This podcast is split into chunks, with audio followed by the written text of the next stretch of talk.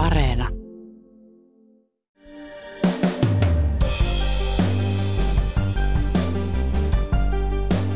Energiayhtiö Fortum oli pitkään voittoa takova valtionyhtiöiden kruununjalokivi ja sijoittajien suosikki. Varoituksista ja Putinin sodista huolimatta yhtiö päätti panostaa Venäjään. Nyt riski on toteutunut. Miten Fortum päätyi liriin Venäjän vuoksi ja miten se siitä selviää? Tänään on perjantai 12. elokuuta. Kuuntelet Ylen uutispodcastia. Minä olen Heikki Valkama.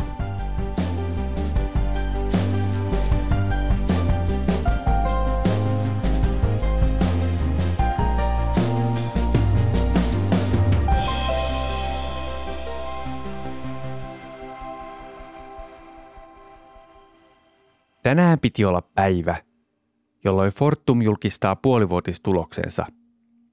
Mutta sitä Fortum ei tehnyt.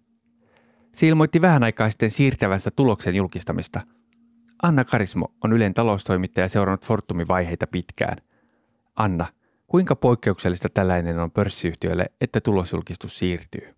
Se on tosi poikkeuksellista, että yleensä tämä liittyy johonkin merkittävään yritysjärjestelyyn. Että edellisen kerran, tai ainakin muistan kerran, kun näin tapahtui, ja se oli kymmenen vuotta sitten, kun, kun Nokia juuri neljännestuloksensa alla myi matkapuhelimet Microsoftille, niin silloin se siirsi tulos, tulo, tulosjulkistusta parilla viikolla. Että kyllä se kertoo poikkeuksellisista asio- ajoista sekä Uniperissa että Fortumissa. Syynä tulosjulkistamisen lykkäämiselle – on Fortumin mukaan sen tytäryhtiö Uniperin päätös siirtää omaa puolivuotiskatsaustaan. Fortumilla on joukko ongelmia. Sen tuottoisat sijoitukset Venäjällä ovat muuttuneet liki arvottomiksi.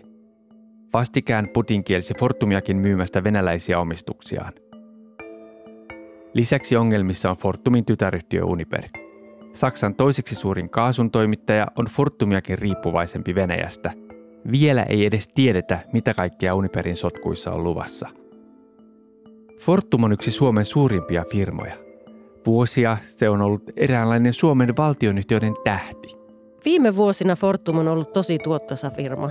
Eli voi sanoa, että oikeastaan tämä vuosi tuhannen ajan se on kasvanut, se on laajentunut ulkomailla ja ihan nyt viime vuodet niin se on kaikista valtion yhtiöistä, niin se on ollut kaikista suurin osingon maksaja Suomen valtion kassaan ja veronmaksajille. Ja sen lisäksi se on yksi suomalaisten suosikki sijoituskohteita, eli tämmöinen kansanosake. Se on tosi iso ja merkittävä sähköyhtiö myöskin Euroopassa nykyään, siis Euroopan mittakaavalla, koska sillä on parisataa voimalaitosta, parisen kymmentä tuhatta työntekijää ja se toimii niin monessa maassa, eli noin kymmenessä maassa –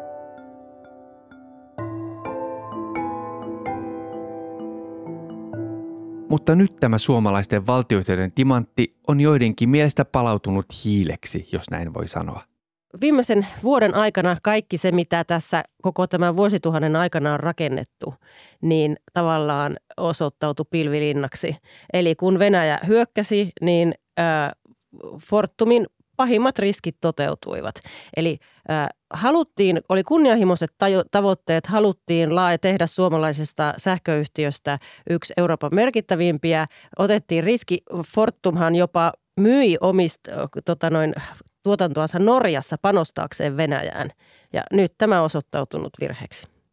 Oikeastaan koko Fortumin historia on täynnä kiistoja ja poliittisia intohimoja – Suurten vesiputousten tehon on ihminen ottanut käyttöönsä patoamalla veden kulkutiet ja rakentamalla valtavia voimalaitoksia niihin. Tähän on antanut mahdollisuuden sähkön, tuon pienen pienten elektronien liikkeen keksiminen ja sen avulla saavutettu vaivaton voimansiirto kaukaisimpiinkin paikkoihin. Muistatteko vielä Imatran voiman? Se oli valtiollinen sähköyhtiö, joka perustettiin alkujaan Imatrankosken vesivoimalaa varten melkein sata vuotta sitten – Sittemmin voimalat lisääntyivät ja Ivo sai esimerkiksi Loviisan ydinvoimala pyöritettäväkseen. Fortum syntyi, kun Imatran voima ja Neste yhdistyivät vuonna 1998. Yhtiö meni pörssiin. Se on ollut tällainen niin kuin suurten liikkeiden laajojen kaarien yhtiö, eli, eli siellä on otettu isoja riskejä aikaisemminkin, eivätkä nämä tempaukset välttämättä aina ole onnistuneet. Ja päivän politiikasta menemme sitten muihin uutisiin. Energiayhtiö Fortum on tehnyt mahdollisesti Suomen historian suurimman yrityskaupan. Fortum myi sähkön siirrosta Ruotsissa vastaavan yhtiönsä 6,6 miljardilla eurolla. Esimerkiksi Nokian puhelinliiketoiminta myytiin aikoinaan Microsoftille alle 6 miljardin euron hintaan. Esimerkiksi Ruotsiin, ostokset Ruotsista silloin jo vuosituhannen tienoilla vaihteessa, niin ovat osoittautuneet hyviksi, mutta sitten on ollut monta muuta liikettä se historiassa, jotka eivät ole onnistuneet. Esimerkkinä se, että mm, Fortumin edeltäjähän oli Imatran voima, joka fuusioitiin tämmöisessä hyvin valtapoliittisessa pelissä tavallaan ää, valtakunnan öljyyhtiöön nesteeseen. Ja ää, ja juuri e- ennen tätä fuusiota Ivo, eli tämä Imatran voima, oli ostanut Ruotsista tämmöisen Ruotsin, ruotsalaisen suuren Gulsbongskraftin. Ja silloin kun Ivo liitettiin nesteeseen, eli silloin kun tämä Fortumin tämä nykyinen Fortum syntyi, niin tarkoitus oli nimenomaan alkaa tuottaa sähköä kaasulla. Eli, eli äh, silloin ajateltiin, että tämä uusi yhdistynyt yhtiö olisi riittävän iso äh, ajamaan tämmöistä Venäjältä Suomen, Ruotsin ja Tanskan kautta kulkevaa kaasuputkea – Eli tavallaan silloin jo se suomalaisten idea oli sama, joka sitten vuosia myöhemmin toteutui Nord Streamissä. Mutta tämä Neste Ivo-fuusiokin osoittautui yksi, yhdeksi Suomen dramaattisimmista ja, ja tota, sitä sitten seuraavien kuuden vuoden ajan, se siis tapahtui vuonna 1998, niin seuraavien kuuden vuoden, ku, kuuden vuoden ajan sitä yritettiin purkaa ja lopulta 2005 ää, Neste palautui taas itsenäisenä pörssiin. Venäjälle Fortum lähti kutakuinkin heti perustamisensa jälkeen ostamalla sieltä osuuksia yrityksistä. Energiayhtiötä houkuttivat Venäjän valtavat energiavarat. Se on se Venäjän valtti. Se täytyy sanoa, että Fortum on ollut nimenomaan erittäin tuottosa ja kannattava yhtiö koko tämän 2000-luvun, jolloin se on siellä Venäjällä voimakkaammin läsnä ollut. Eli sieltä haettiin kasvua ja parempia voittoja. Valtionyhtiö Fortum ottaa tänään virallisesti käyttöön Venäjän investointiohjelmansa merkittävimmän osan Jaganin voimalaitoksen ykkösosan Hanti-Manskiksissa, Siperiassa. Yhtiö sijoittaa Venäjän sähkön ja lämmöntuotantoon yhteensä lähes 4 miljardia euroa. Presidentti Sauli Niinistö tapaa laitoksen vihkimisen yhteydessä Venäjän presidentin Vladimir Putinin. Fortumilla ja sen edeltäjällä Imatran voimalla on ollut pitkä kokemus Venäjän sähkömarkkinoilta jo kylmän sodan ajalta – Eli äh, sen siis IVO, eli tämä Imatran voima, sopii jo vuonna 60 neuvostoliittolaisen sähköyhtiön Leen Energon kanssa sähkön tuonnista Venäjältä Suomeen. Ja sitten vuonna silloin 1998 niin Fortum meni vähemmistöomistajaksi myöskin tähän samaan Leen Energoon sitten kun tämä, ne, tehtiin tämä fuusioutuminen nesteeseen, jolloin Ivosta ja nesteestä tuli Fortum, niin heti silloin aluksi hankittiin pieni vähemmistöosuus pietarilaista sähköyhtiöstä ja siitä se lähti. Ja tosi pian alkoi myös yhteistyö Venäjän valtion yhtiö Gazpromin kanssa, jonka kanssa siis suunniteltiin muun muassa tätä yhteistä kaasuputkea Suomesta, Suomen kautta Saksaan. Fortum otti Venäjällä todella suuria riskejä – Putinin sota Georgiassa 2008 tai Krimin valtaus 2014 eivät horjuttaneet yhtiön halua toimia Venäjällä. Tosiaan Fortum panosti kaikkensa sinne Venäjälle. Se myi kaasukenttiä ja öljykenttiä Norjassa ja halusi keskittyä nimenomaan Venäjälle. Ja ehkä se surullisen kuuluisi hetki oli 2008, kun, kun Fortum osti huutokaupassa miljardeilla sähkön tuotantoyhtiön Siperiasta, jos, johon kuuluu kahdeksan voimalaa. Mutta Venäjälle lähdettiin, kun ajateltiin, että sieltä on saatavissa ää, suurta kasvua – mutta ei osaa tuottaa poliittisia riskejä huomioon. Ei oikein muuta selitystä sille keksi kuin, että riskinotto, kun ei, niin, niin paljon tapahtui kuitenkin vuosien varrella, joista olisi pitänyt päätellä, että ongelmia voi olla tulossa, mutta siitä huolimatta, niistä välittämättä, niin kuitenkin yhä vain panostettiin ihan viime hetki jopa ennen tätä hyökkäyssotaa. Fortum vielä investoi Venäjälle. Fortumia kyllä varoitettiin jonkin verran Venäjän riskeistä – mutta kuten suomalaisten poliitikkojen enemmistö, suomalaiset yrityksetkin jatkoivat yhteistyötä Venäjän kanssa. Suomessa ei käyty juurikaan kriitti. Jotkut yksittäiset poliitikot varotteli Venäjän riskeistä, mutta käytännössä kaikki nämä Krimin valtaus ja muut, niiden ajateltiin olevan semmoisia paikallisia ongelmia, jotka, jotka ratkeavat ajan kanssa. Edes se ei vaikuttanut, että silloin se Malaysian Airlinesin kone ammuttiin alas. Suomen osallistuminen Ukrainassa alasammatun matkustajakoneen rikostutkintaan ei vaaranna Suomen ja Venäjän suhteita, sanovat pääministeri Juha Sipilä ja ulkoministeri Timo Soini.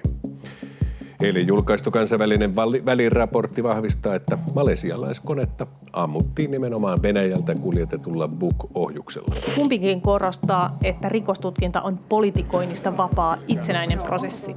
300 ihmistä on kuollut ja, ja syyt pitää selvittää, se on, se on selvä asia. Ja tuskin siitä kukaan mielensä pahoittaa, että syylliset selvitetään. Ei ole syytä pelätä välien viilenemistä. Ei. Eli, eli siitäkin ajateltiin vaan, että se on tämmöinen yksittäinen tapahtuma ää, ja ajateltiin, että politiikka ei liity bisnekseen. Se on ollut koko aika vaikuttanut olevan se Fortumin suhtautuminen Venäjään.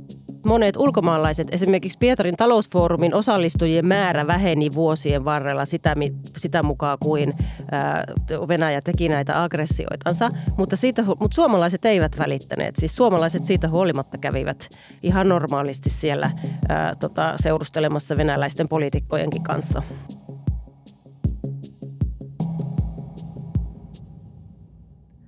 Fortumin yksi erikoinen Venäjän toimintaan liittyvä sivupolku on Fennovoiman ydinvoimala, jonka rakentaminen nyt on sodan vuoksi jäissä. Fortumin osallistumisen hankkeeseen liittyy lukuisia avoimia kysymyksiä. Fortum ei ollut kiinnostunut Fennovoimasta sijoituksena, mutta se lähti mukaan, koska yhtiö halusi Venäjältä vesivoimaa. Vesivoimaa ei vastineeksi sitten saatukaan. Tässä on ollut paljon sumeita perusteluja ja epäloogisuutta, jo, josta on hirveän vaikea. Siis Su- Suomessahan on aina panostettu ydinvoimaan ja tässä, toteut- tässä samalla tavalla kuin tässä itse suorilla investoilla Venäjällekin, niin ei nähty niitä riskejä, mitä Fennovoimaan voi, voi liittyä, kun siinä on venäläinen voimalatoimittaja. Mutta siis, mutta siis nyt se, nyt se Fenno, Fennovoimakin riski toteutuu Fortumhan sai erinäisiä lupauksia eri vaiheessa Venäjältä, että mitä yhdeksän hyvää ja kymmenen kaunista se saa, jos se tekee yhteistyötä venäläisten kanssa. Sama, sama liittyy tähän Fennovoimaan, eli että, että Fortum ajatteli sitä kautta äh, saavansa kun, kun siihen oli tulossa venäläinen laitos, laitostoimittaja, niin Fortum ajatteli saavansa sillä tavalla myöskin lujittavansa jalansijansa Venäjällä. Sehän siinä on se logiikka. Että tietysti Suomessa tarvittiin, tai ajateltiin, että Suomessa tarvitaan tulevaisuudessa ydinvoimaa. Suomeen haluttiin ydinvoimala ja kun oli jo valmiiksi erittäin läheiset bisnessuhteet Venäjälle, niin ö, ei vaan nähty sitä, että tämäkin hanke, että kun se on jopa Suomen omien rajojen sisällä, voisi mennä pieleen. Venäjän riskin toteutuminen tulee maksamaan Fortumille miljardeja euroja. Vielä ei tiedetä kuinka monta. Näitä riskejähän tullaan tässä laskemaan koko tämän syksyn ajan. Nyt uusin uutinenhan on se, että Putin on määrännyt, että näitä ulkomaalaiset energiayhtiöt eivät saa myydä voimaloitansa ja sähkölaitoksiansa Venäjällä, kun Fortumilla on siellä vielä omistuksia kuitenkin yli kolmen miljardin euron arvosta. Eli mitä esimerkiksi nyt näille voimaloille, jota se on yrittänyt myydä, jos se tiettävästi Gazpromkin on ollut kiinnostunut, kun se ei nyt saa myydä, mitä niille tapahtuu, miten niitä huolletaan, miten äh, ihan tämmöisiä konkreettisia epävarmuuksia, mutta sitten myöskin se, että, että mitä tapahtuu äh, mitä tapahtuu vielä tässä syksyn mittaan, niin siitä saadaan siinä parin viikon kuluttua sitten Fortumin tulosjulkistuksessa ilmi, koska siellä he, tuleeko uusia alaskirjauksia Venäjällä, miten he arvioivat tulevia riskejänsä, niin se selviää silloin.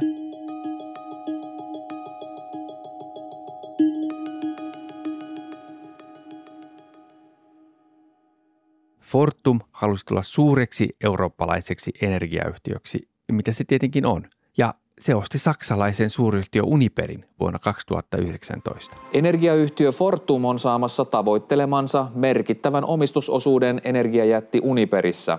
Kaupan kokonaisarvo on noin kolme miljardia euroa. Uniper toimii Euroopassa, Venäjällä ja lukuisilla muilla markkina-alueilla ympäri maailman.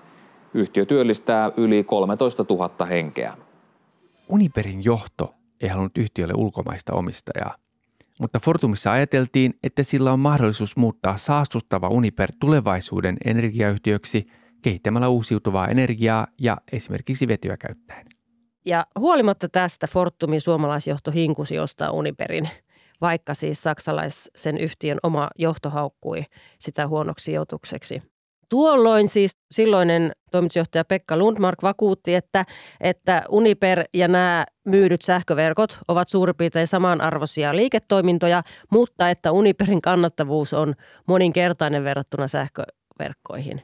Fortumin aikomus myydä sähköverkkonsa huolestuttaa poliitikkoja. Eduskunnan kyselytunnilla kansanedustajat ministereitä myöten myönsivät, että he pelkäävät seurauksia, jos sähköverkko siirtyy ulkomaiseen omistukseen. Fortumilla oli äh, tuota, muutama vuosi sitten paljon rahaa käytössänsä, kun se oli myynyt sähköverkot ulkomaille.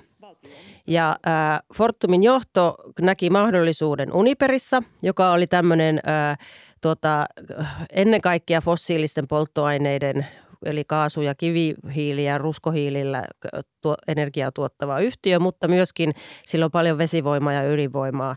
Ja tämä nyt on sitten osoittautunut ö, epäonnistumiseksi. Siis Uniperistä ei tullut sellaista energia-alan muutosta johtavaa toimijaa kuin mitä Fortumin johto toivoi. Ainakaan vielä siitä ei ole sellaista tullut. Mutta täytyy sanoa kyllä muuten, että Saksassakin nimenomaan Uniperia tällä hetkellä nyt siltä toivotaan, että se tämän jälkeen Eli kun päästään nyt tästä Venäjä-ongelmasta, niin että se sen jälkeen kuitenkin niin kuin panostaa nimenomaan uusiutuvaan.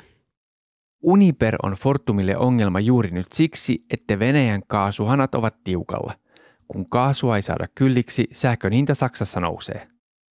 Mutta Fortum ei pysty perimään hintaa vielä kuluttajilta. Uniper tuottaa toistaiseksi sähköä kalliimmalla kuin se saa myydä sitä. Se aiheuttaa sen, että ta- tappiota se tekee edelleen nyt koko aika. Syksystä alkaen Fortum saa alkaa periä saksalaisilta asiakkailtansa ää, lähes täyden hinnan, sen sama kuin mitä se itse maksaa raakakaasusta. Mutta silti Saksan poliittinen tilanne on nyt tullut tavallaan Suomen valtion yhtiön sisään, että koska Uniperin, koska ei tiedetä sitä, että nyt kun Saksa omistaa sen tota, Su- Suomen ja Saksan Uniperin pelastuspaketin perusteella Saksa omistaa nyt seuraavaksi 30 prosenttia Uniperista, niin ei tiedetä yhtään, että mitä Saksa tulee vielä – päättämään, miten sillä poliittisesti tullaan vaatimaan energiayhtiöiltä. Siellä, siellä saatetaan mennä hätätilaan, jolloin hallitus voi määrätä, mitä energiayhtiöt tekevät. Vielä sinne ei olla. Siellä on semmoinen kolmiasteinen portaikko, jossa nyt ollaan tasolla kaksi, mutta syksyllä voidaan olla tasolla kolme. Ja silloin Saksan hallitus voi päät- käytännössä päättää, mitä voimalaitoksille tapahtuu. Ja Tuppurainen on juossut siellä Saksassa niin kuin ajatuksena, että pelastetaan paitsi Fortum, niin myös veronmaksajien eli, eli valtion sijoituksia ja suomalaisten sijoittajien rahoja, vai mistä siinä on ollut kyse? Siinä on ollut siitä ennen kaikkea juuri kysymys, että pääasiassahan nämä yhtiöt neuvottelevat ää, Saksan kanssa siitä, että mitä tehdään, mutta totta kai siitä on tullut politiikkaa silloin, kun kyseessä on valtioyhtiö ja suomalaisille veronmaksajille merkittävin valtioyhtiö.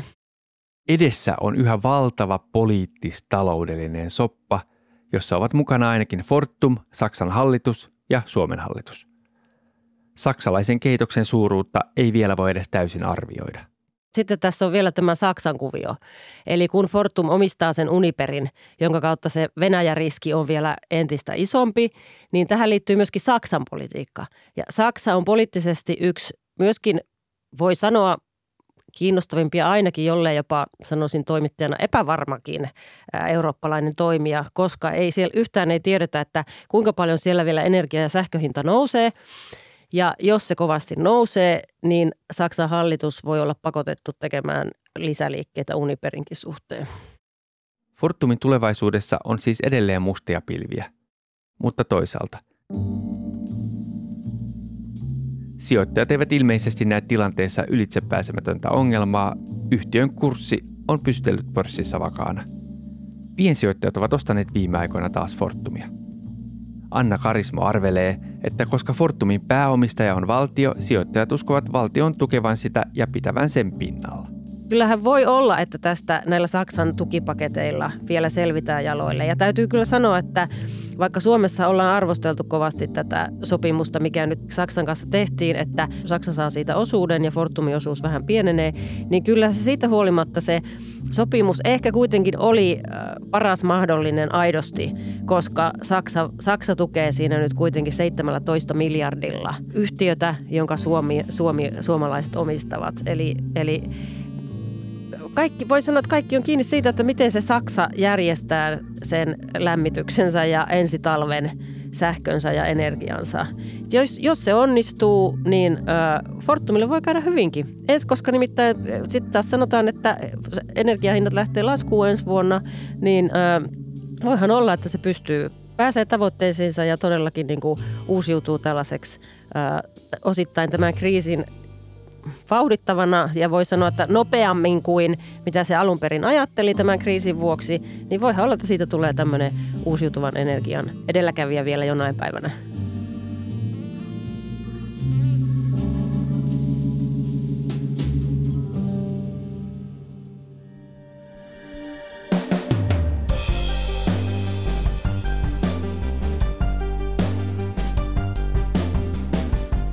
Kiitos, kun kuuntelit Ylen uutispodcastia. Uutispodcast ilmestyy joka arkipäivä kello 16 Yle Areenassa. Sieltä löytyvät vanhat jaksot ja voit lisätä meidät suosikiksi painamalla sydäntä. Palautetta voit lähettää sähköpostilla uutispodcast.yle.fi ja löydät minut somessa at Heikki Valkama. Tämän jakson äänistä ja leikkauksesta vastasi Sami Lindfors. Uutispodcastissa me syvennymme siihen, mikä on tärkeää juuri nyt. Kuulemiin.